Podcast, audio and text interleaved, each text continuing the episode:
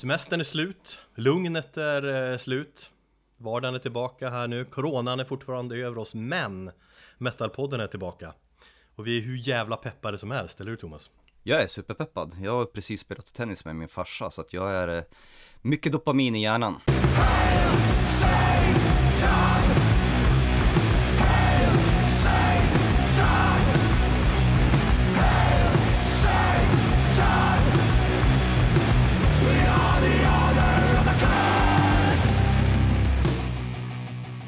Hej och välkommen till Metalpodden, det 120 avsnittet. Det första för den här säsongen i den här poddens historia. Och det är jag som heter Erik och jag är nog lite smånervös känner jag och lite pirrig eftersom det var länge sedan vi gjorde det här nu.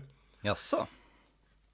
Ja men jag känner det. Och så har jag en hosta som vi får se om jag kan hålla kontroll på. Men det får väl bli någon hostattack. Jag har en kudde här jag ska hosta i om det går åt helsike. Men jag har jag har tagit lite hostmedicin och så har jag tagit en klunk Jäger och så har jag, dricker jag te och vatten. Dricker du Jäger också? Ja men jag tog en klunk. Det var, fan, jag kände det i natt när jag hostade att det var ganska skönt ändå. Fem i elva på en fredag förmiddag.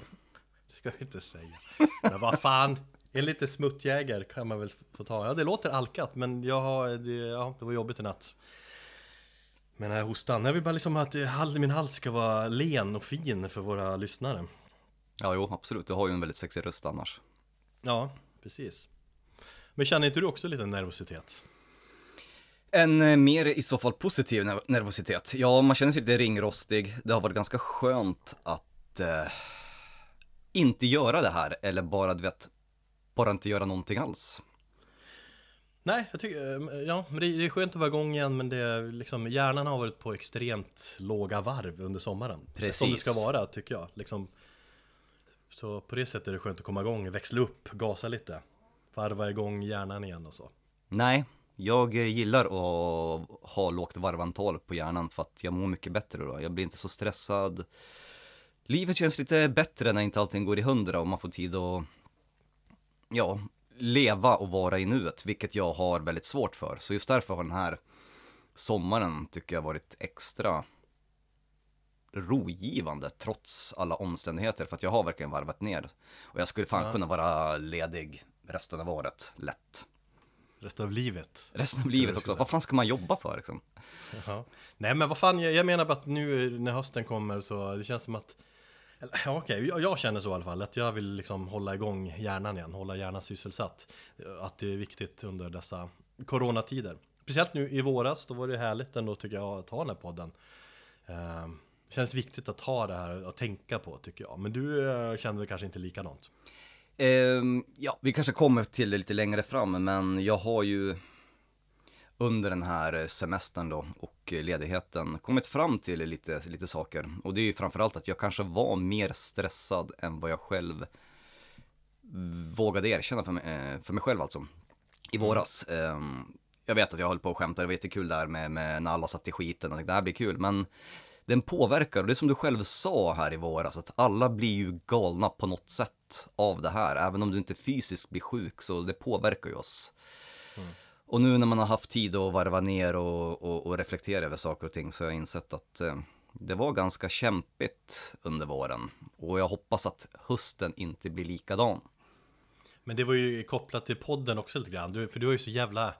Du har så höga krav på dig själv hela tiden. Du ja. får ta ner kraven. Ja. Du får ju liksom du får lita på att våra lyssnare gillar dig ändå. Jo, det är ju det jag eh, måste lära mig själv. Jag ska ju alltid jobba antingen 0% eller 200. Jag har ju något svårt med någon mellanting och det är ju det jag måste försöka få, få till här under, under, under, ja, under hösten. För att jag tror inte att våra lyssnare fattar egentligen hur mycket tid man lägger ner och ju, på detaljer. Speciellt jag när jag klipper och sånt där, små grejer och sånt.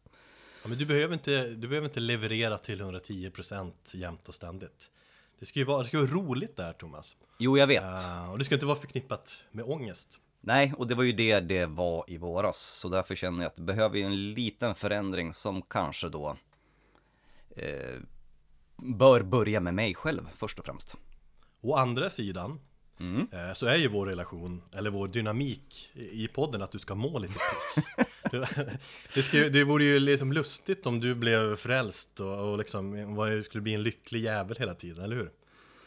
Ja, det skulle, Eh, vara, skulle vara jätte, ja, det skulle vara jättekonstigt om jag helt plötsligt började predika i podden. Nej, men det, det kommer inte hända, men jo, jag vet. Det, det hör till lite grann att eh, Thomas ska vara lite nere, deppig och opeppad. Men eh, rent personligt så är det inte så kul att alltid vara i mitt eget huvud. Nej. Så att eh, jag förstår att du går igång på det, din fan elaka jävel. Men vad fan, så är det. Nej, jag tänker på dig. Fan, du, jag bryr mig om dig. Men äh, det ska nog gå bra den här hösten också. Och vi, jag tänker att vi har faktiskt en hel del äh, spännande ämnen planerade redan nu. Vi har försökt ha lite mer framförhållning här nu då. Mm. Även, vi lär ju kasta om en hel del planerare ändå, men vi har lagt in schyssta, spännande ämnen tycker jag. Ja, jag tror det här kan bli ganska kul höst. Vi, eh, vi, jag tycker vi kör vidare. Mm. Och vi hoppar direkt in på något som vi, som vi precis nu har lanserat på våra sociala medier när det här sänds. Eh, Och som vi nu också gör här i podden.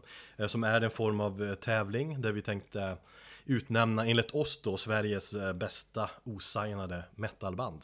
Alltså demoband, alltså som en kul grej. Mm, det är ju en tanke vi har haft eh, ett bra tag. Ja, och nu tänker jag att nu kör vi det här.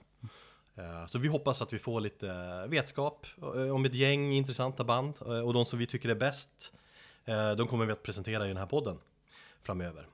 Och vi har ju lite regler för det här också. Mm. Regel nummer ett är att det ska vara svenska band då.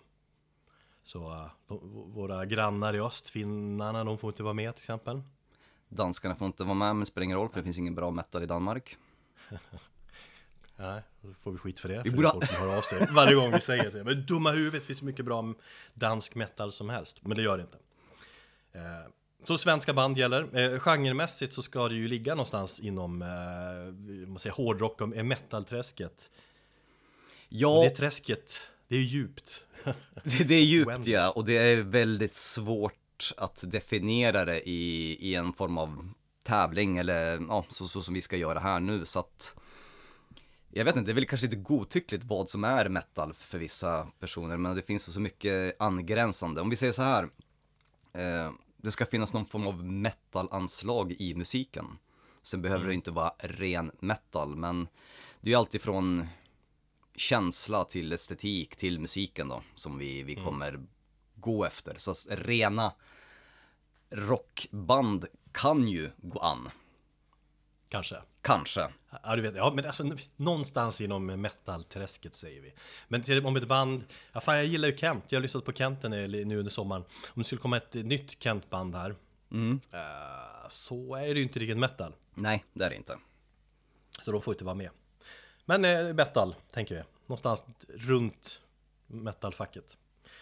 Eh, och det vi vill ha då, det är ju det är ju en kort presentation om bandet och en länk till var man kan lyssna på bandet. Helst inte eh, mp3 skickare för det blir, det blir omständigt. Det är mycket lättare med, med, med, med en länk. Ja, skicka um, länkar till um, ja, YouTube-klipp, era egna YouTube-klipp givetvis, Soundcloud, eventuellt strömmande medier, Bandcamp. Bandcamp, absolut. Um, Eller vart- man nu vill lägga upp sin musik. Med Bandcamp eller Soundcloud.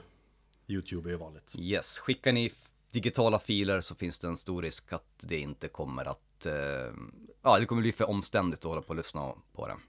Mm. Även, Ja, om det vi, lätt. även om vi ska försöka. Ja. Eh, Och denna info så skickar man då antingen som meddelande på vår Instagram eller på vår Facebook eller till vår mail metalpodden.gmail.com Det som passar, det som känns eh, enklast va? Mm. Sen har vi en deadline för det här. Det är Lucia, det vill säga 13 december. Och sen kommer vi att redogöra för det här då, de bästa svenska osignade metalbanden. Det är första avsnittet nästa år. Mm, Precis. Folk bara, vad fan, det är ju länge till dess, men det är det inte. Hösten går fort, snart är det 2021. Och coronan är inte försvunnen då heller. Nej, det är den inte. Eh, men vi lär säkert påminna om det här under hö- hösten. Så om du eh, spelar i ett band och ni har en demo som ni tycker är svinbra, ja men skicka den då till oss. Eller om du känner till ett band som du gillar som fan och som inte har skivkontrakt och så, ja men skicka info då också. För fan. Som sagt, så reglerna, svenskt, osignat, får inte ha skivkontrakt eller tidigare ha släppt något genom ett skivbolag. Ehm, en kortare presentation, länkar till musiken till strömmande medier helst och deadline 13 i 12 2020. Så ni har hela hösten på er att att spela in demos. Så ska vi plocka fram Sveriges bästa osignade metalband. Ja, och vi kommer väl återkomma till det här under, under resans gång. Det gör vi absolut. Och ska vi väl avsluta den här lanseringen genom att lyssna på en klassisk demo.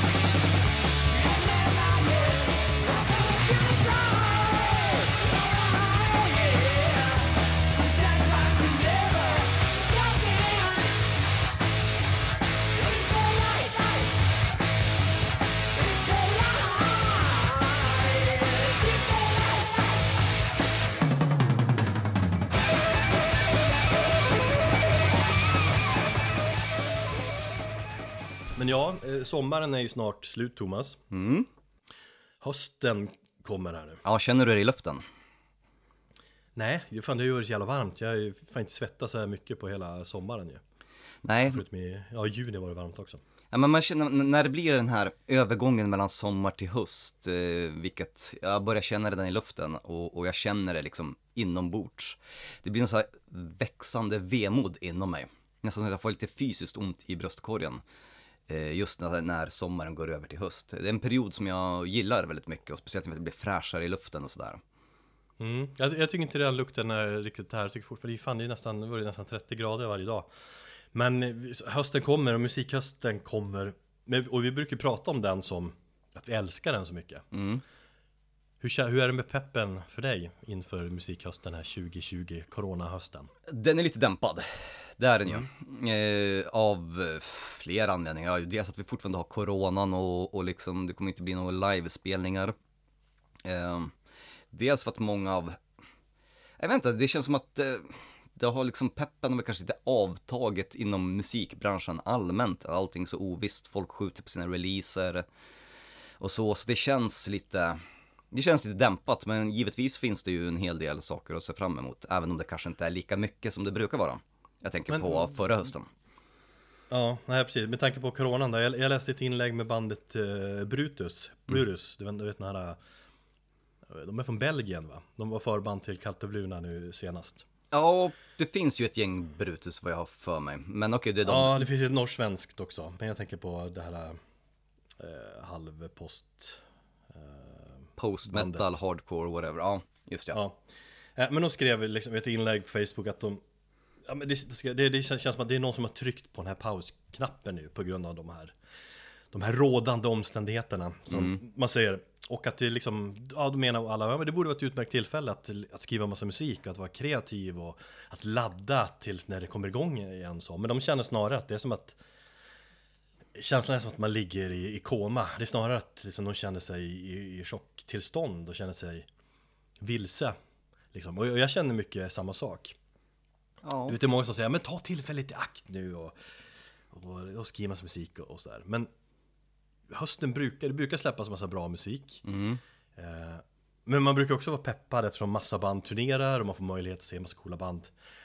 Eh, Allmänt bra pepp så, den finns ju inte där längre. Det är liksom, det är mycket rädsla också från många för framtiden. Hur kommer det här utveckla sig? När blir allt så vanligt igen? Kommer det någonsin att bli så vanligt igen? ja Det det, är scary hela grejen liksom. Är det inte typ Krökbacken nu i helgen som är typ halvt eh, corona-anpassad med, med livespelningar? Eller någon livespelning bland sittande publik och sen så är det livestreaming på plats eller något sånt. Det har jag missat, eller eh, jag tror den var helt nedlagd. Nej. det är någon här halv... Nej, jag vet att eh, Marco som kör eh, Majestic Mountain, han ska ju ner till Krökbacken nu i helgen så att eh, ja, det är någon, någon form av coronaanpassad eh, minifestival fortfarande. Okej, så det är de, de finaste som får vara, vara på plats. Ja, och så ska ju eh, min vän Claes eh, i Mass Worship också spela i Stockholm den 2 oktober som förband tillsammans med Vader så att det verkar ju också vara en sån här coronaanpassad spelning. Jag vet inte om det är bara 50 pers som får gå in, men ja, folk verkar ju köra, eller band verkar ju köra. Men super- blir, kommer den bli av? För de skulle ju vara förband till eh, Leak också på deras releasefest. Just, ja, just det, så, så var det. Det var eh, eh, Leaks releasefest. Eh, ja, det, Den blir ju inte av. Jag är ju, det känner jag att jag är övertygad om. den är ju planerad så att... eh, Ja, men den är ju typ slutsåld. Men då har de ju sålt för max antal. Så Mm. då tänker jag att de skjuter upp det. Men det är mycket sånt. Visst, och det är väl några sådana små gig. Fredagsmangel här, Jakan kör ju ändå varje helg. Och då kör de då 50 pers och så. Men vad fan ändå, det är ju inte som det ska vara. Det är inte som det ska vara, nej. Nej, och just att det bara, man vet inte hur det kommer bli när det här går över, om det någon som går över. Det gör att man mår lite piss och kommer göra det. Men vi får ändå försöka att eh, jag känner ändå efter min liksom, musikpaus här i sommar så känner jag ändå suget att lyssna upptäcka massa ny musik och jag har gjort det och, och driva den här podden och jag har en grundinställning nu att jag vill vara öppen för mycket, andas in liksom musikkonsten, känna den i mig. Du har ju haft en eh, riktig musikpaus, vad jag har förstått. Ja, vi vi kommer väl till det. Eh, Men samtidigt, jag har inte jättemycket som jag peppar skivmässigt så här. Det får, Jag tänker det får komma lite som det kommer, genom tips, du vet från folk och genom recensioner och så. Eh, Men visst, det är väl några band man är, liksom sådana etablerade band som man är nyfiken på. Låt höra. Uh, Marilyn Manson var jag ny efter singeln där. Som Ja. en fin ballad. Då tänker jag att ja, men jag tycker han har jag vet inte, han har senaste plattan har varit bra så att jag är nyfiken vad han, vad han kan göra där. Deftones släpper ju nytt. Spännande. Det känns också spännande. Paul Bearer kom ju. Nya singeln var ju svinbra tycker jag. Eh, right of Passage va? Mm. Ja, jag lyssnade på den igår. Den var svinbra, men första singeln tyckte jag var ganska dålig. Eller tråkig, rättare sagt. Mm, Ja. Men ja, man är nyfiken där om de kan eh, ja, vara, så bra som de har varit en gång i tiden. Vad, vad nämnde du? On Death kommer. Napalm Death släpper sitt eh, nya album, efterlängtat. Det har ju varit eh, ganska lång tid de hållit på med det. Världens fulaste omslag eh, på skivan. Eh, det känns som att, eh, ja jag vet inte. Eh, gamla, det känns gubbigt. Men, men ja, jag ska försöka vara öppen inför eh, mm, Napalm Death i höst i alla fall. Mm. Ser Gojira Ja, kom ju med nytt. Uh, var länge sedan de släppte någonting. Jag får se. Uh, Megadeth kom ju, som de har snackat om som fan. Det är ju typ tung, tyngsta någonsin. Och sådär. Eh, kanske Mastron, eller nej, den kommer ju, studioalbum kommer väl nästa år. Men uh, vad fan har jag skrivit med? Power Trip eh, borde väl fan släppa någonting snart. Ja, de teasade ju redan i, fan var det, hösten, för ett år sedan. Förra, förra sommaren tror jag. Ja, räkna inte ut oss med, med ett albumsläpp, men jag tror att de har något eh, eh, De har något strul med skivbolaget, så att det har förmodligen dragit ut på tiden. Men ja, Powertrip vill jag jättegärna ha nytt ifrån, så det är på tiden.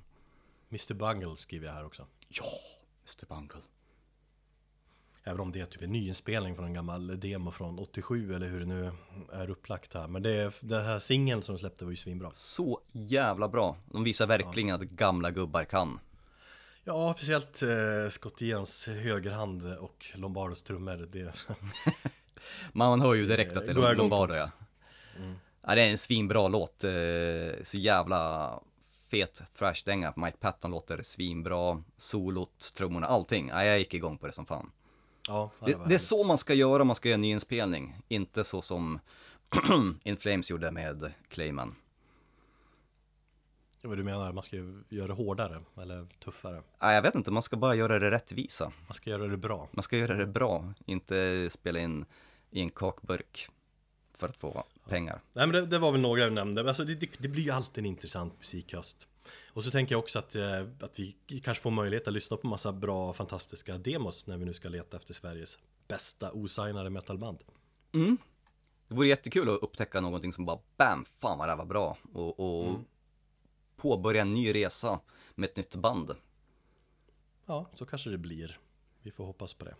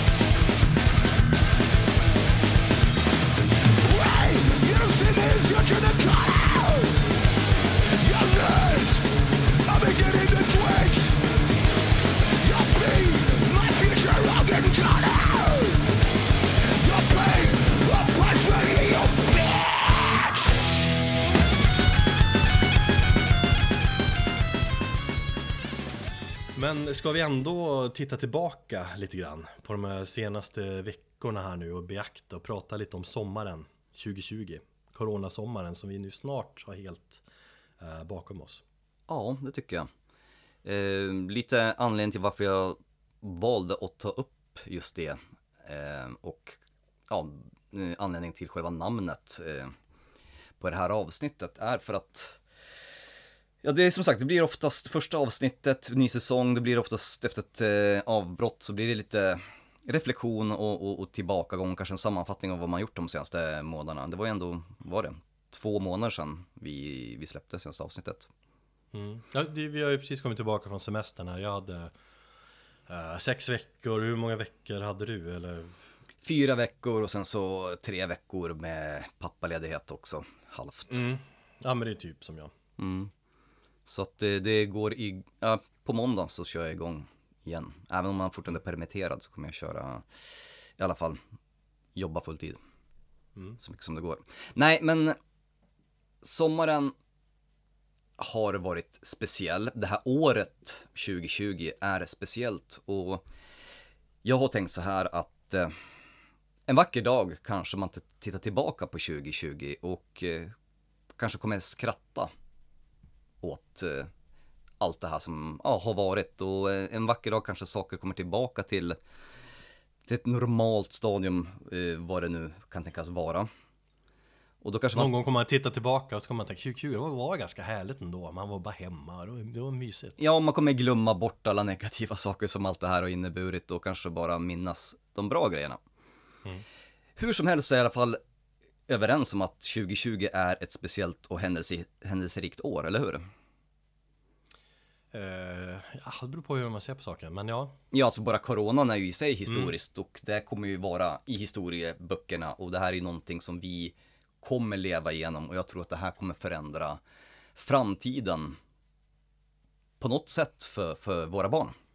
Ja, absolut det kommer ju vara, det kommer, ja, när det har normaliserats och man tar in liksom all den här erfarenheten, vi har lärt oss allting och kan titta på det här med med eh, sunda ögon och, och, och vi, vi vet allt hur, hur coronan har skötts så tror jag att det liksom man kommer, det kommer förändra samhället och vardagliga rutiner. Det är till exempel, ja, men ta inskolningen. Jag har ju skolat in mina barn utan att egentligen vara där. Man har ju bara lämnat av dem vid grinden och gått därifrån. Mm.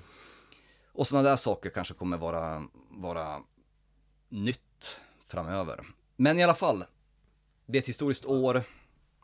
Jag svettas så jävla mycket, jag måste ta av mig lite grann Eller säga att jag, hör din röst, så blir jag varm Fortsätt Klä av dig naken. Nej, men eh, vi kommer titta tillbaka på 2020 och eh, jag använder ju då musiken som någon form av så här minnesbanker eller minnesbilder på, på vad man gjorde i livet. Sätter man på en platta och det här gjorde jag 1999.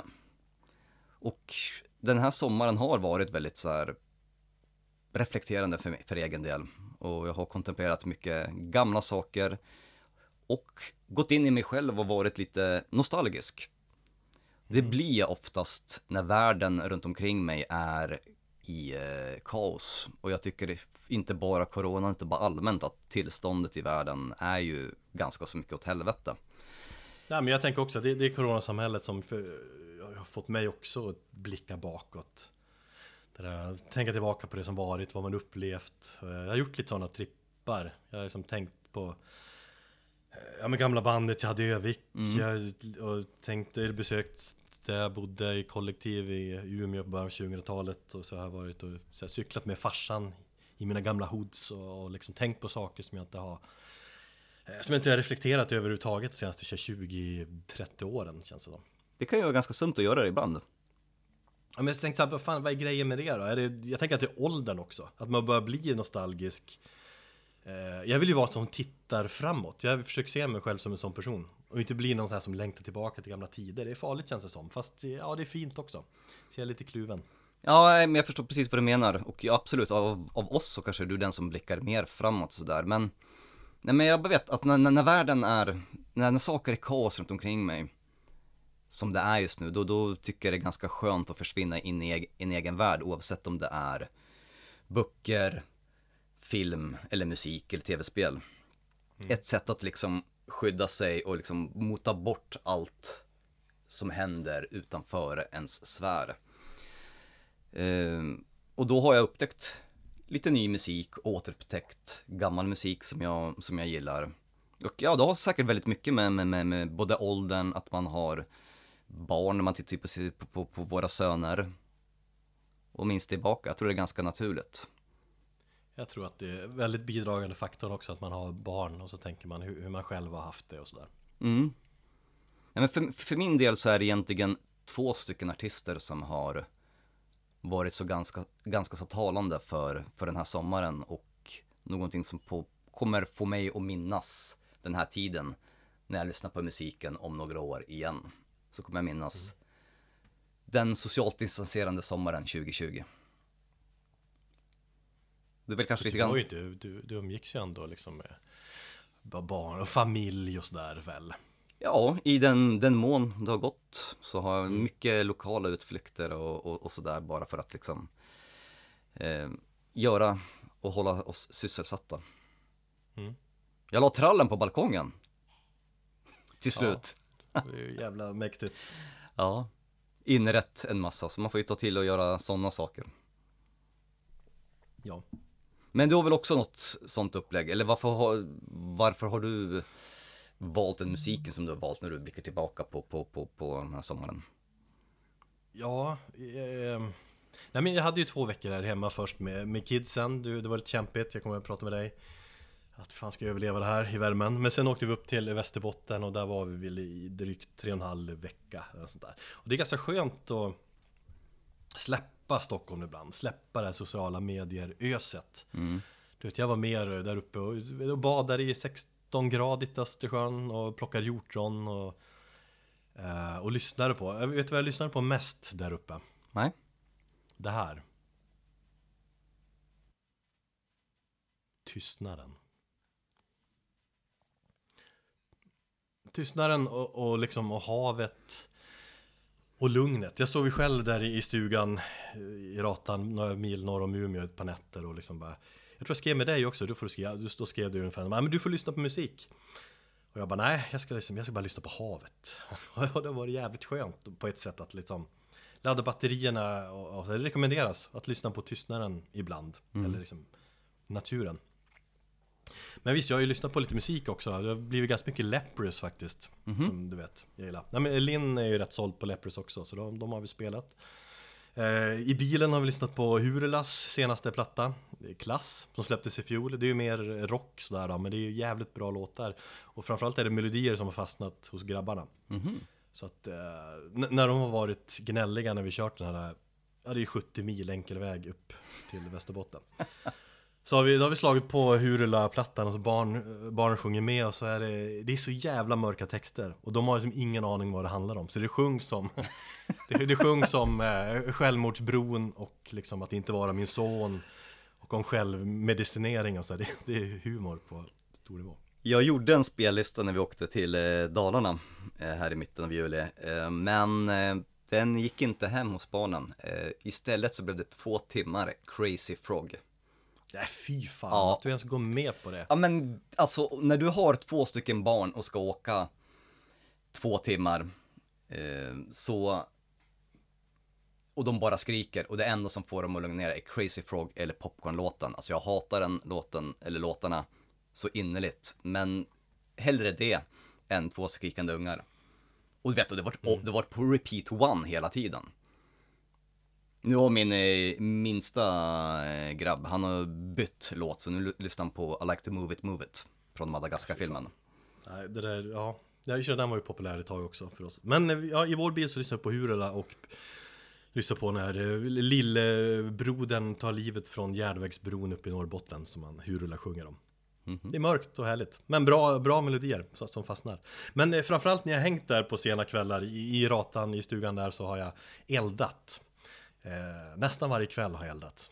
Det, det, är en renovering av gäststuga som har skett så jag har liksom haft oändligt med virke att elda upp. Mm. Gammalt virke. Och elda är så jävla nice. Det är, det är bättre än knark och sex och så. Jag, men jag vet inte, jag, fan nu börjar min röst spåra. Men jag har varit väldigt nära du vet de här elementen, eld och vatten. Mm. Fire och Water, vad tänker du på då? Då, då finns det ett band som talar till mig lite extra. Ja, jag kommer inte på just nu vilket band du menar. Nej, men New Roses tänker jag på. Ja, Det känns som att de alltid har många liknelser liksom, med de elementen i deras texter. Framförallt eld, det är mycket fire och sånt där. allmänt så är väl eh, elementen ganska så vanligt att man sjunger om, eller gör te- temaalbum om i, inom metal, jag vet inte. Ja, Mastodon kunde väl kanske ha varit också. Ja, men eh, ja, nu är det New Roses och framförallt eh, Steve, von, Steve von Tild som har påverkat mig och talat till mig eh, genom hans eh, solmusik faktiskt. Liksom för att förutom att vara en av frontfigurerna i New Roses så har han också en ganska eh, maffig solokarriär. Dels har han ju släppt skivor under sitt namn här då som det är mer mörk folkmusik typ och sen har han ju också det här Harvest Man som är lite mer jag ska säga, lite flippat, lite mer elektroniskt och sådär, lite mer dronigt och psykedeliskt typ. Men han släppte nyligen ett nytt soloalbum som Steve von Till som heter No Wilderness Deep Enough. Uh, som jag har fastnat som fan för. Och jag har kört singlarna, jag har tittat på havet och det är en skiva som talar till en. men den är ganska folklig va? Ja, men den är fan metal på det sättet att den berör på djupet. Det finns få musiker som jag liksom respekterar lika mycket som just Steve von Till. Det känns som att det, ja, det är få som tar musik på lika mycket stort allvar som han gör. Och just den här plattan han har skrivit, han skrev musiken, det instrumentala till plattan i, i, någonstans i den tyska landsbygden. Där hans fru eh, kommer ifrån. Eh, Och grundtanken är att den, var att den skulle vara instrumental platta. Right. Så den är liksom ursprungligen skrivet med piano, så har han lagt på elektroniska element när han varit hemma igen. Och så har han lagt på cello och valttorn och sådär och lagt på. Så att bara liksom det instrumentala är jävligt mäktigt att lyssna på och vackert. Det känns som att man färdas över eh, ödsliga landskap liksom när man lyssnar. Och så har han då lagt på sin karaktäristiska stämma på det som jag, ja, nej, men det känns som att den berörde mer än någonsin den här sommaren. Man får känslan av att man sitter där vid elden, lyssnar på hans musik, tittar in i elden och så känns det som att han sitter bredvid den och talar direkt till dig. Det är väldigt så här, ja, kan man säga, själsligt eller så här poetiskt på något vis och berörande. Fint. Mm. Eh, och det är väl de här rådande tiderna vi lever i också att det påverkar ännu mer på något vis. Så att mitt tips är att man ska med den här plattan sätta sig i naturen ensam, kanske vid havet, kanske vid en eld och bara stirra ut i naturen och fundera. Eller bara färdas in i musiken, inte analysera så mycket, bara färdas med. För det är en jävligt härlig upplevelse jag hade i somras. Mm. In- instrumentalt påminner lite grann om Trent Reznors instrumentala grejer och så får jag också ganska kraftiga eh, Nick Cave-vibbar. Eh, om man är ett fan av hans nästan så spoken word liknande s- eh, sång och så, och mörkret, och, och det är man ju. Det är man. Så vi lyssnar på låten Indifferent Eyes från Steve von Tills nya soloplatta No Wilderness Deep Enough.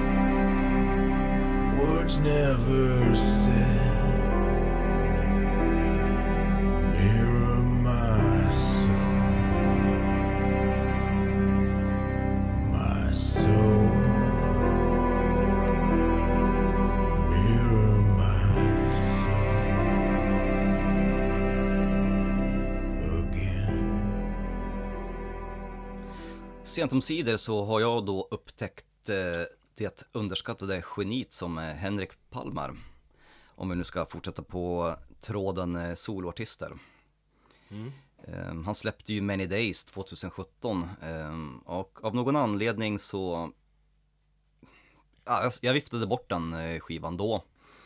Pratade inte vi den, om den i podden? Eller jag gillar ju den plattan men det är ju det härligt att du upptäckte den tre år senare Ja, eh, jag vill inte minnas att vi har pratat om den, möjligtvis. Jag vet att det var väldigt mycket hype kring den och så, men av någon anledning så, så, så blev det inte av eh, förrän nu då. Eh, och det tog mig ganska så enormt, eh, liksom genomslagskraften i, i hans musik. Eh, och insåg att jävlar vilken duktig musiker han är. Och lite grejen till att jag kollade upp honom nu och tog tag i det är ju också för att han drar ju av några feta solon och riff på Vampires eh, senaste platta som kom här i, i juni. Ja, just det Eh, och då tänkte jag just ja, han är ju med och gästar där. Nej, jag tar och kollar upp hans sologrejer. Och eh, faktum att han är då aktuell också med en skiva den 16 oktober. Poverty Metal. Mm. Så det är också en platta som jag eh, peppar och den eh, singeln som han släppte är ju skitbra. Ja, jag är jävligt nyfiken på plattan Kanske mest för att, eller jag förbeställde den järnet efter Ja, när vi snackade med Tim Bertilsson där Mm, ja, jag har också beställt den. Eh, nej men som sagt, Hen- Henrik Palm är ju, tycker lite underskattad och han är ju som sagt superduktig. Han har ju varit med i väldigt mycket. Jag tror inte ens jag vet hälften av dem, men framförallt så är det han kanske känd från In Solitude, tänker jag. Ja, jag tänker framförallt det Och så sen är det många andra band så han, liksom, han har ju varit där i skymundan och har ett ganska mäktigt CV på det viset Mm. Eh, Jag tror också att det är väl mer och mer känt att han var med i Ghost ett tag där Ja, precis. Mm, Kanske inte han är så nöjd med sig efterhand i och med att han var med och stämde Tobias Forge då, men eh, Ja. det, ja, det är väl ändå häftigt Jag tänkte att det är kanske så skivan heter, Poverty Metal, för att han har inte fått ett öre ifrån sin tid i Ghost. Eh, Ja, det vet väl fan, men ja Lite måste han väl ha fått, eller vadå? Ja, jag har ingen aning, det vet väl bara bandmedlemmarna, men, men eh, ja, det verkar som att Han hade väl ett eh, sunkigt kontrakt som han inte var nöjd med Ja.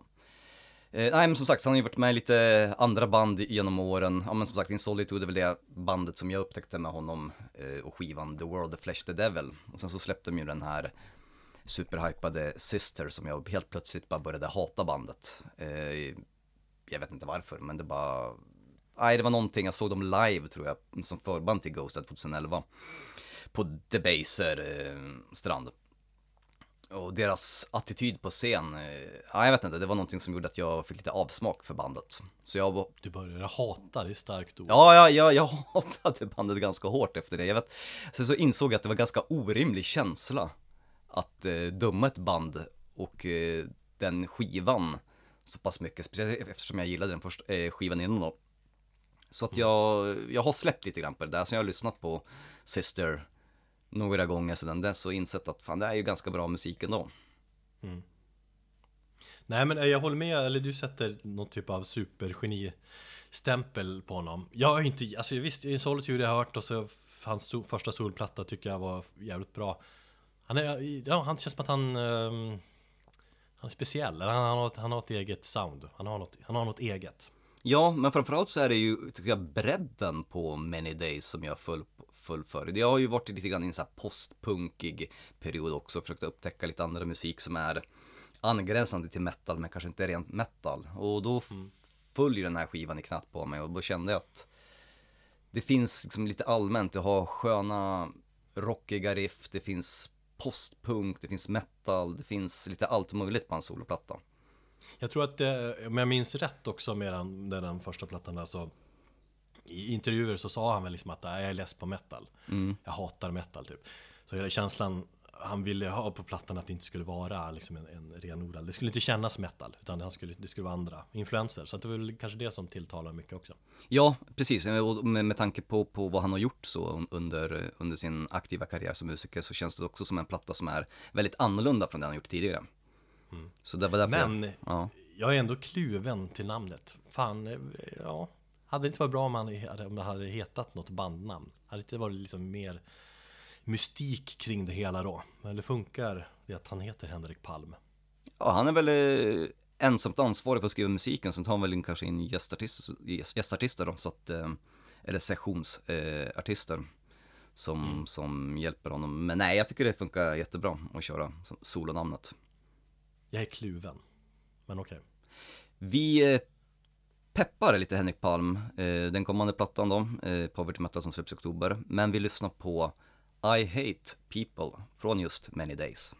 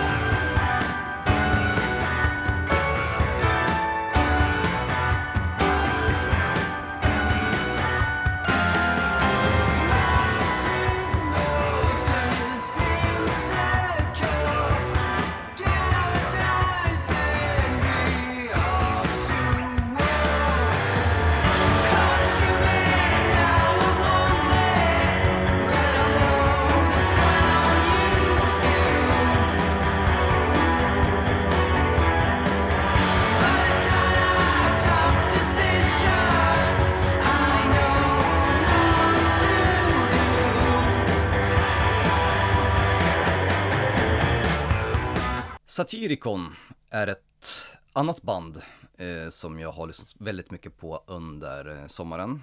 Eh, ett av de få banden, ska jag säga, eh, men ett av de få banden ur den tidiga norska black metal-scenen som jag fortfarande lyssnar aktivt på och som jag tycker har varit gedigna karriären igenom. Det är ju ett band som du återkommer till då och då Så det är absolut ett av dina absoluta favoritband måste man säga säga Säger jag i alla fall Ja, nej men det är absolut. Tillsammans med Dark Throne så tycker jag väl att de två håller fanan ganska så högt ifrån de banden då, tidigt 90-tal. Eh, Medan jag tycker att själva norsk black metal alla 90-tal är ganska tråkig och har gjorts så känns det skönt att ha, lyssna på band som kommer från den tiden, som var aktiva då. Men som har utvecklats och visst, Dark Throne kanske inte gör någonting nytt men de tar någonting gammalt och fräschar upp det och gör det med, på sitt sätt. Vilket jag går igång på som fan, eh, oavsett vilken period man kan säga att de är i. Ehm, och Satyricon tycker jag också har utvecklats och är ett band som egentligen alltid har stått vid sidan av den här initiala black metal-follan. Och de var ju inte riktigt med där i, i, i gröten när, när det begav sig, utan de har stått lite vid sidan av, gjort sin grej, men ja, och utvecklats åt ett annat håll och jag tycker fan de blir, de blir nästan bättre med, med, med varje album just nu. Ja, för de har någonting mer teatraliskt, det finns någonting mer artistiskt i eh, Satyrs tänk när han gör, eh, när han skriver musiken. Och sen att Frost är en sån helvetes bra jävla trummis gör inte saken eh, bättre. Fy fan vad jag går igång på hans trumspel alltså. Jag tycker väl kanske att de här tidiga plattorna från 2000-talet eller Now Di- Diabolical och uh, The Age of Nero, de håller jag väl kanske högst. Sen, men sen har jag absolut all respekt för de, de senare plattorna som kommer för att han, eller deras inställning verkar alltid vara att göra någonting nytt. Mm, precis. Eh, och så kan man ju diskutera om det är ja, mer eller mindre bra då. Men jag, jag tycker alltid det är jävligt intressanta grejer de släpper. Ja, men de utvecklas och tar alltid ett nytt steg. Så det verkar ju som om de i studion just nu håller på att spela in någonting. Så att förhoppningsvis kanske det kan komma ett album. Om inte i år så eh, tidigt nästa år i alla fall. Alla är fan i studion just nu. Ja, jag såg där en... Till och med Metallica i studion. Jag såg en, ett klipp där när Satyr håller på och leker med en termin, så att det kan bli väldigt intressant för hur musiken kommer låta. Men framförallt så har jag ju märkt att varje platta berätta sin egen lilla historia eh, i bandets karriär. Så jag tänkte egentligen ta tre låtar från tre olika plattor och bara förklara varför Satyricon är ett genialiskt band. Och det är egentligen tre låtar som inte kommer från Now Diabolical, för det är ganska lätt att man fastnar i den på den plattan när man pratar om bandet i och med att det kanske är deras mest kommersiella och framgångsrika album. Ja, den är mest eh, hittig va? Eller det var då de hittade den här rock'n'roll-blacken eh, på det vis. Ja, den fanns tidigare, men den är ju betydligt mer rockig eh, än någonting de gjorde tidigare. Mm. Absolut, jag ty- tycker att de förfinade den här black and rollen till, liksom, till sin maxgräns på Now Diabolical. Och oftast när man pratar om bandet så pratar man om den plattan i och med att den, hela plattan är ju, det är bara hits efter hits. Ja, Så jag tänkte att vi, den är bra. den är svinbra, men jag tänkte att vi, vi lämnar den och sen så kan vi börja med Rebell Extravaganza. Eh, mitt första möte med bandet 1999. Eh, och jag vill koppla det då lite grann till den här nostalgin då. Eh, I och med att de släppte en remasterad eh, jubileumsutgåva av den plattan i slutet av förra året som jag beställde och fick här nu för några veckor sedan. En, ja, både remasterad och remixad eh, dubbel-LP eh, dubbel LP av, eh, av plattan som är ljudmässigt jävligt mycket bättre. De, de gör respekt, eh, de har respekt för sitt förflutna, de har liksom inte gjort för mycket ändringar, eh, alltså rent tekniskt i, i själva ommixningen, utan de är fortfarande sanna sitt ljud och den ljudbilden. Men den är, är den remasterad eller har den mixat? Eller Den är remasterad och eh, remixad. Spontant är jag jävligt tveksam till att, att mixa om grejer. Eller så här. Ja, men du vet, ja, det är väl bara typ ljudnivåer eller något sånt där. Du, du, Ja. Man hör, jag tycker att ljudet är lite klarare när jag jämför de olika versionerna. Mm. Så att det är väldigt lite de har gjort. Och så har man kanske remasterat den för vinyl också. Mm. Ja, okej. Ehm, men det är just det låten Prime Evil Renaissance som är mitt första möte med, med bandet. Och jag har ett minne när jag sitter i mitt pojkrum 1999. Jag fick låna Rebel Extravaganza av eh, min kompis Fredrik från skolan.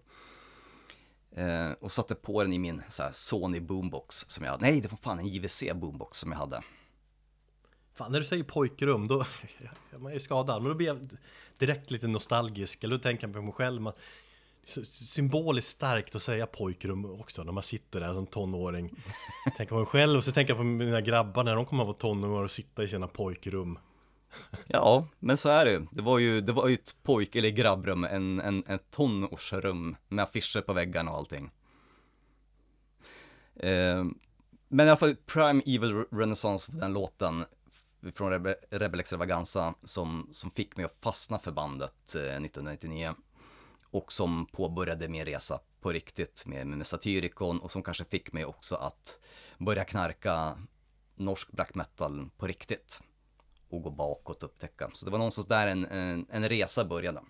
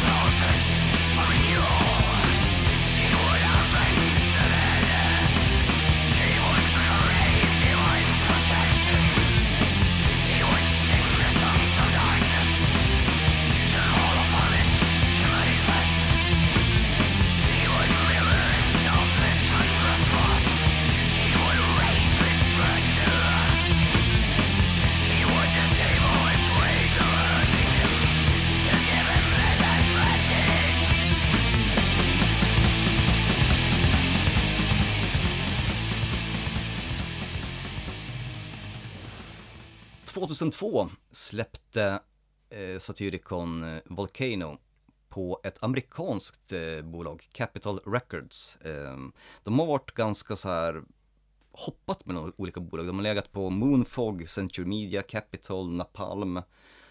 Så att eh, kollar man deras diskografi så är varje ny platta egentligen på ett nytt bolag. Förutom de två senaste har jag för mig. Fan, det blir så mycket brutalare när du säger napalm. Man- Man ligger på napalm. Na- Napalm Records. Ehm, och Volcano är en platta som jag tyckte var, det kanske, jag vet inte om den är underskattad eller om den är bara en mellanplatta i karriären. Jag tyckte den var lite så halvbra. Den har ju för sig sin hit Fuel for Hatred. Men är inte det liksom första steget till den här äh, black and rollen som blir mer liksom fullkomlig på äh, Now Diabolical då? Ja, kanske. Mm, om man nu tar till exempel eh, Rebell Rebel Extravaganza som är en platta som har både så här progressiva inslag, den har inslag av eh, så här industri i sin musik. Den är ganska annorlunda för att vara en black metal-platta. Eh, och det här är ju, allt, både Rebel Extravaganza och eh, Volcano kom ju där i början av 2000-talet när väldigt mycket av metal och musiken dominerades av amerikansk musik, amerikanska nu metalband och metalcoreband. Eh, industriell musik, jag tänker på de här Static X och Powerman 5000 eller vad de het, hette, som hade liksom, det var väl nu metal med någon form av industriinslag. Mycket av det. Fan, de, det var länge sedan man hörde dem.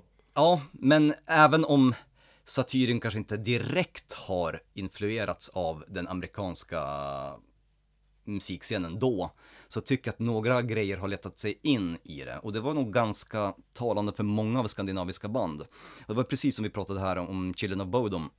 Eh, 2002 när de hade Hate Crew Death Roll ute. De spelades mycket på MTV. Satyricon hade ju sin Fuel for Hatred som spelades också ganska mycket på MTV. In Flames och eh, Soilwork släppte ju både Reroute to Remain och eh, Figure Number 5. Det var musik som spelades väldigt mycket i USA. Många av de skandinaviska banden fick sig ett uppsving i staterna. Eh, och Satyricon var faktiskt på något sätt också ett av dem. Och de låg ju då med Volcano på ett amerikanskt eh, bolag. Eh, Capital är väl, det- nu är, ligger de under Universal Music Group har jag för mig.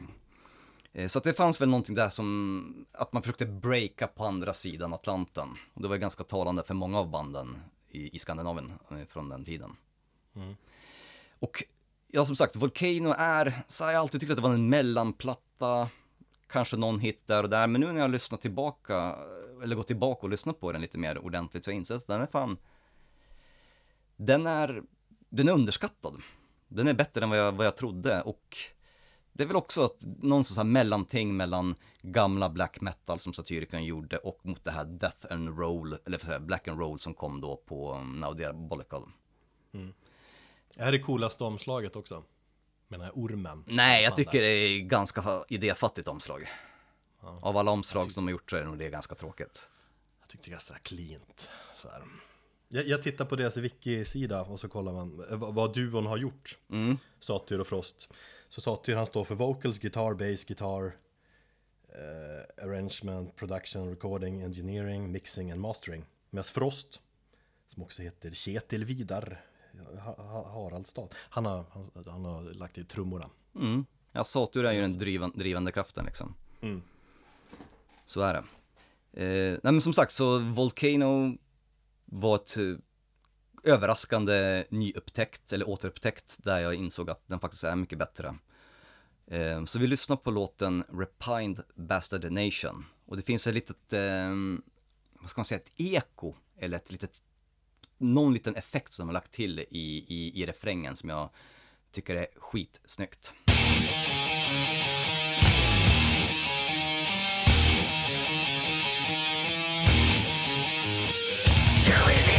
Towards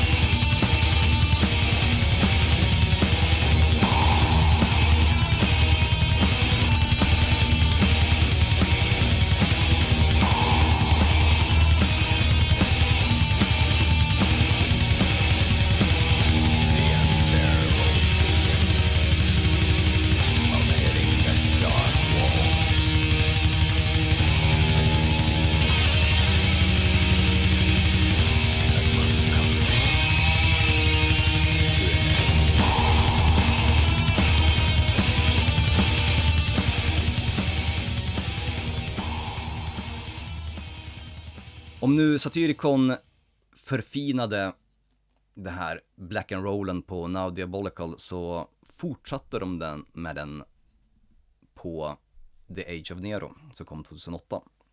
Eh, två år senare. Eh, en platta som också kanske inte ses som bandets bästa, men jag tycker att den är jävligt bra. Eh, videon till Black Crow on a Tombstone var ju, det är ju i en klass för sig. Låten är svinbra, men tittar du på videon så kan man ju förstå varför folk hatar hårdrock. För den är ju, all, den tar ju alla, all lökighet ur black metal, den här norska black metal-vågen och den bara skruvar upp den till max. Sati står där med stora, feta, snabba brillor i någon grotta med läderjacka och sjunger. Just ja. Mm. Men jag tolkar ju den grejen som att han driver med hela scenen på något vis. Det känns som så att han, han har alltid varit lite speciell. Det kan mycket väl vara så att han gör det. Det, det, jag, Känslan fick jag att han vill liksom bara, han driver med sig själv på något vis och, och norska scenen. För det är så jävla blodallvarligt jämt så han liksom Han försöker se cool ut fast på ett ironiskt sätt. han ser ut som typ metals svar på Bono i den videon. Ja men välklippt också liksom, och ganska snygg är han ju så här och reslig kar. Ja, ja precis. Han hade ju eh, han kortare hår, backslick. Det var väl mycket Ferrari och, och röda viner eh, under Ja, den tiden. precis. Han- Det är, väl- är inte det fortfarande det? Sportbilar och vin liksom. Han har ju sålt eh, 90% av eh, sin andel i sitt bolag från Graven Wines. 50 miljoner norska kronor sålde han det för. Här i början av året tror jag. Så att jag tror att, eh, jag vet inte om det har någonting med coronan att göra, men eh, han är mångmiljonär. Det är ju så jävla black metal och true så, så det finns inte. Eh, nej, men de sålde det ju till norska motsvarigheten till Systembolaget, så det är därför det går lättare att få tag på hans viner. Jag beställde ju två stycken fla- flaskor av eh, von Graven Wines.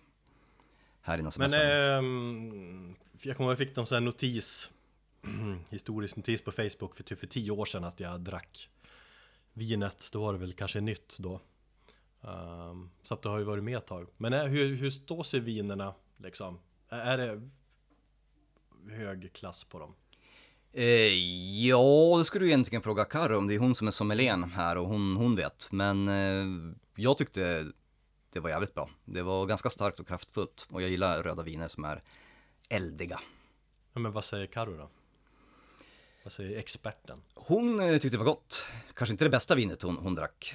En, flaska låg på 120 spänn, så det är väl någon från så mellanklass. Sen så har han väl, jag tror att han har andra vinsorter som är som jag fattat nu, nu kan jag inte göra det här, men som jag fattade så var det väl kanske inga speciella druvor som användes i det här vinet. Man har viner som är betydligt mer exklusiva. Det här är väl kanske mer av ett kommersiellt gångbart vin.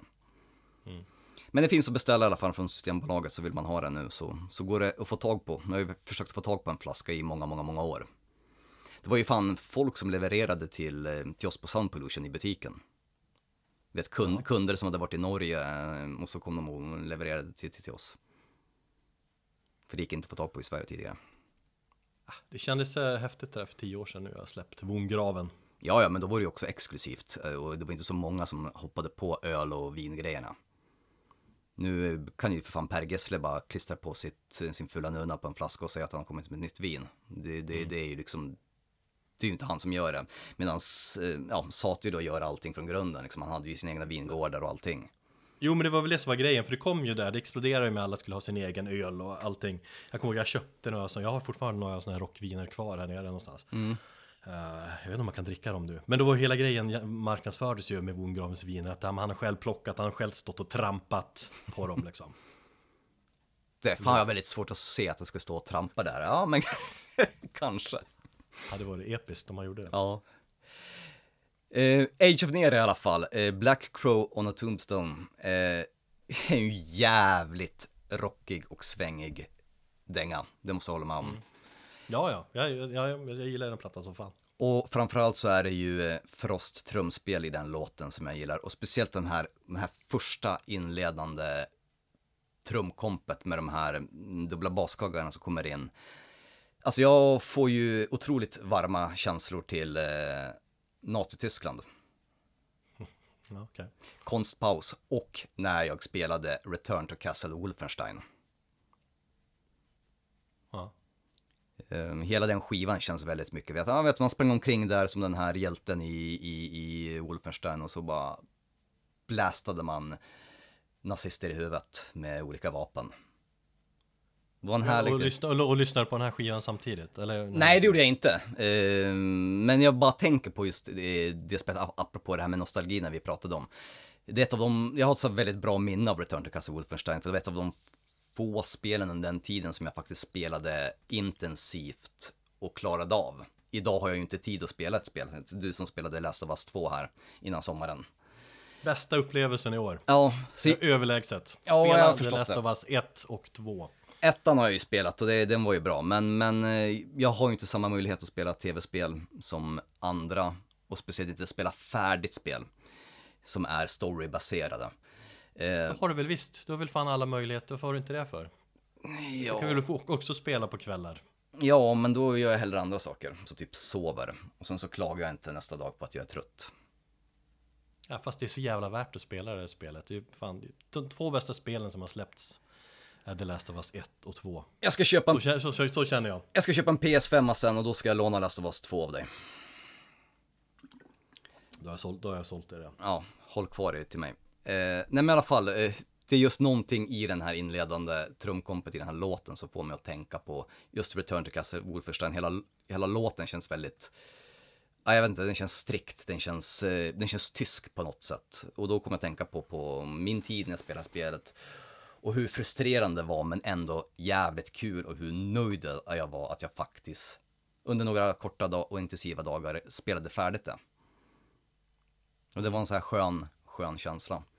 Eh, och ett varmt minne.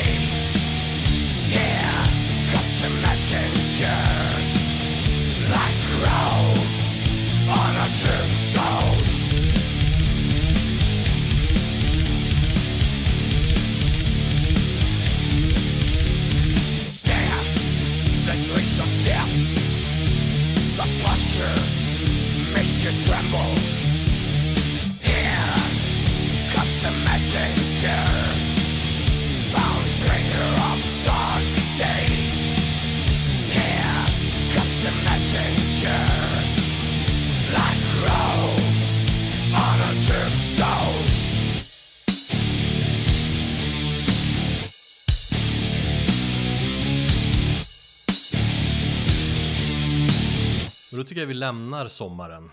Jag eh, lyssnade på Havet och Steve Fontill och du upptäckte geniet Henrik Palm och du snöade åter in och eh, nördade ner i Satyricon i somras.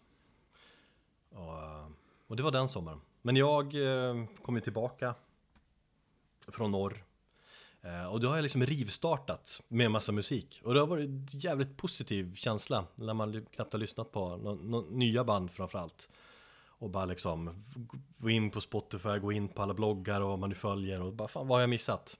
Och, och kände ett sug att hitta bra grejer eh, Och ja, jag lyssnar ganska intensivt nu bara här under veckan Hela tiden och, och det finns ett gäng plattor som jag verkligen diggar som har släppts nyligen också. Så jag tänkte prata om eh, två av dessa plattor som jag upptäckt nu. Men det är helt nya upptäckter.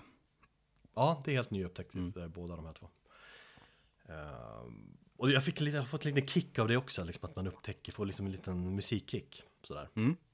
Istället för att bara slentrian lyssna och ge en, en plattan liksom en låt, en chans, en låt liksom och sen bara äh, vad är det, ta nästa skiva och så här vidare. Ja, det är för mycket sånt just nu i mitt liv. Ja, det är trist. Så man vill man inte ha det. Man vill gå lite mer all in på musik. Jag känner man måste ju hitta bra grejer också. Eh, men det har jag gjort. Båda de här plattorna jag tänkte tipsa om är också respektive bands debutförlängdare. Eh, så det blir en liten bäst just nu enligt mig. Lite skittips helt enkelt. Är du peppad? Jag är peppad. Ja. Eh, vi börjar med en, en käftsmäll, eller i alla fall kändes det så när jag lyssnade på plattan. Eller vad fan, vi ska ju sluta med den där jävla käftsmällssymboliken då. Eller hur vi nu har sagt. Men det, det är en skiva som krossar och som är jävligt hård. Jag var ute efter något nytt och fräscht och liksom hårt när man har kommit hem igen så här efter semestern.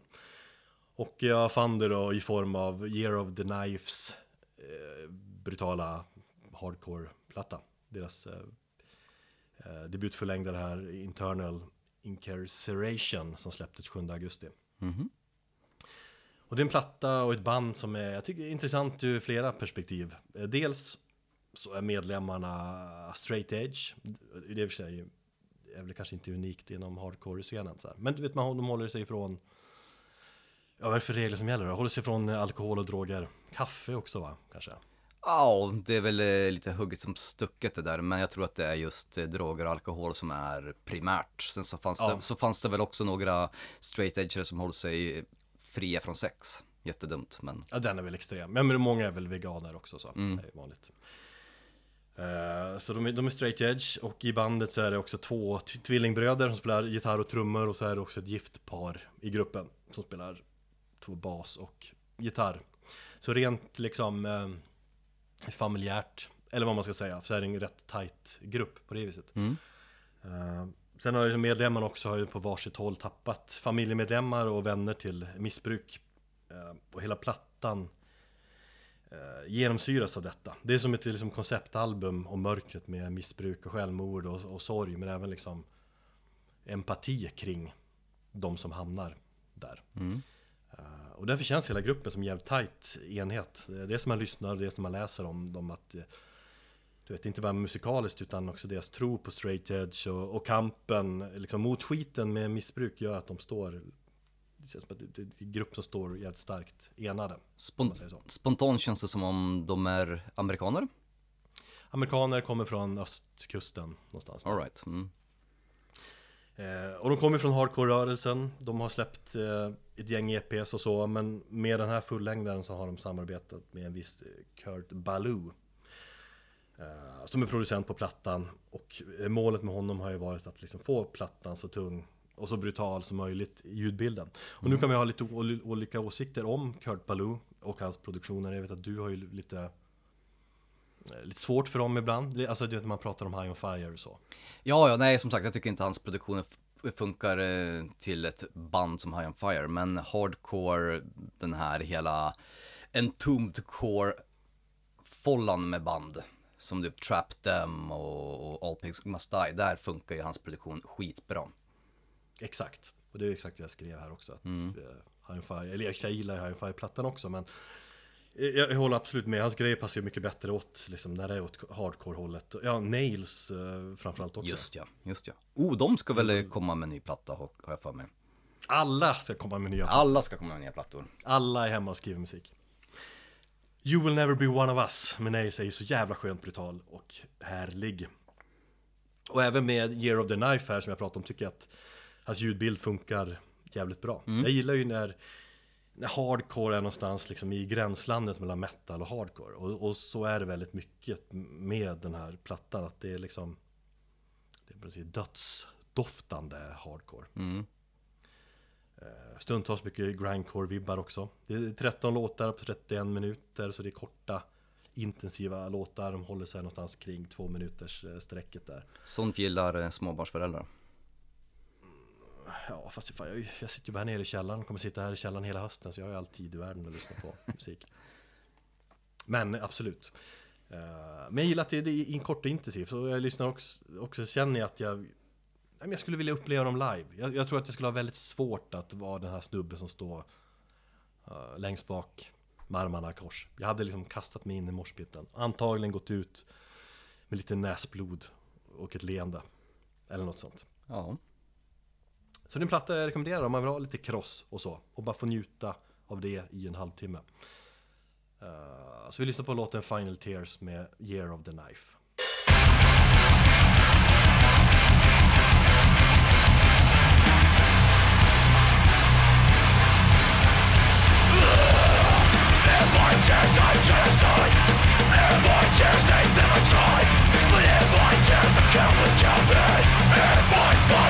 tears I will rise.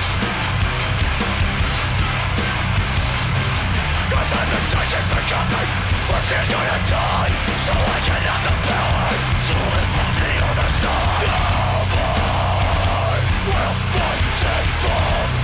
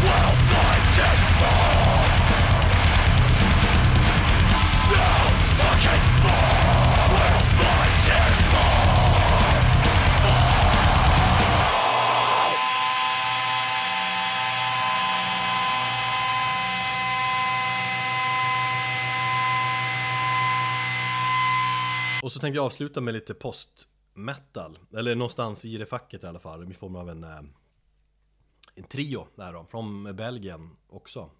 Precis som Brutus, de har också, de har också en trio tror jag från Belgien. Eh, De heter Psychonaut. Är det band som du känner till sedan tidigare? Nej, men eh, det ordet eh, har väl kommit över ett gäng gånger. Jag hade väl kanske trott att det här skulle vara mer Doom Stoner som du pratar om, inte post metal. Ja, jag har också sett det här bandnamnet någonstans Eller så är det bara att det känns som ett bandnamn som borde ha använts förut Så kan det vara, absolut. Eh, Men de, de har funnits i snart 10 år, eller 2013 bildades de Släppt två EPs och i år har de då släppt sin första fullängdare Unfold the God Man Som släpptes eh, i våras Men om man undersöker saken lite närmare så visar det sig att de har redan släppt den här plattan själva Redan 2018 Mhm. Men då har de blivit som uppfångare av ett skivbolag och så har liksom de paketerat om plattan lite grann. Jag tror de har skiftat på låtordningen eller lite så. Så att officiella skivsläppet är i år. Och sen kan man ju diskutera då om det, om det verkligen är så. Eller om det, du vet, om man ska prata Eventuell årsbästa lista och sånt där. Det känns lite Ja, när är det officiella släppet? Men jag ser att det är i år Ja, om de har släppt det via ett skivbolag i år så får de väl eh, räknas med där. Ja Tack Det tycker jag. Bra.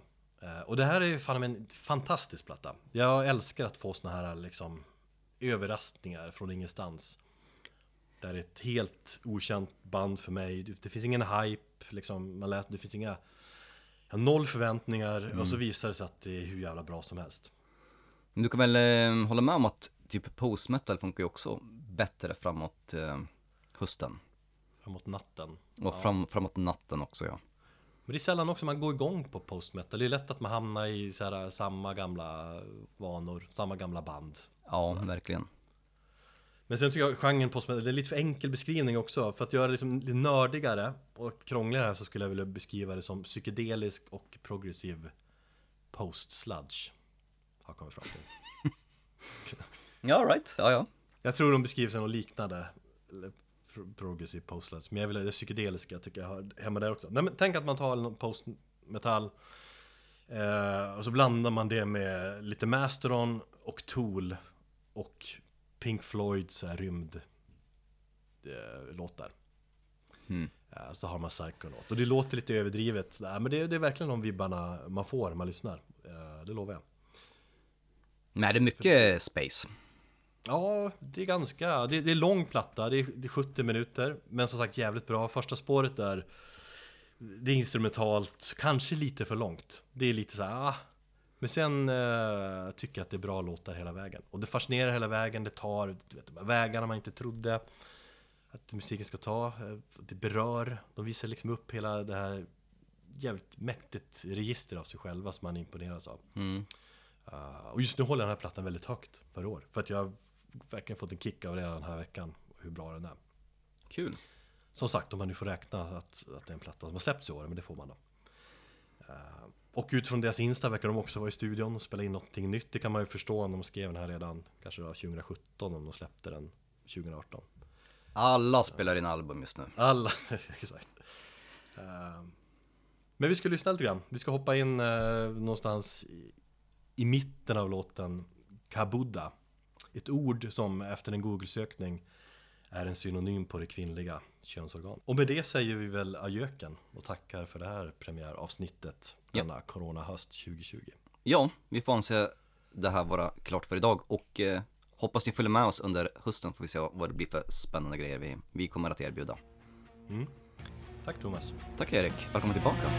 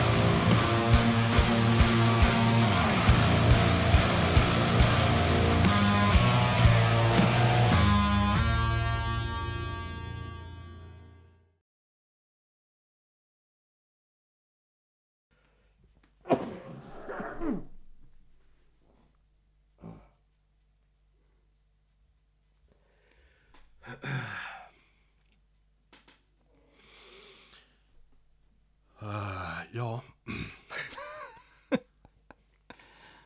ja, vi ska lyssna på Psychonaut. Jävligt bra, det är när, när, de är som mest sludge.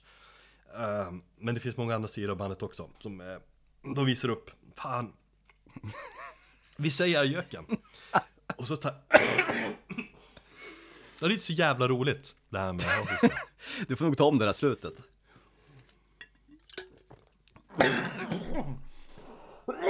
Fan, jag är bajsnödig också.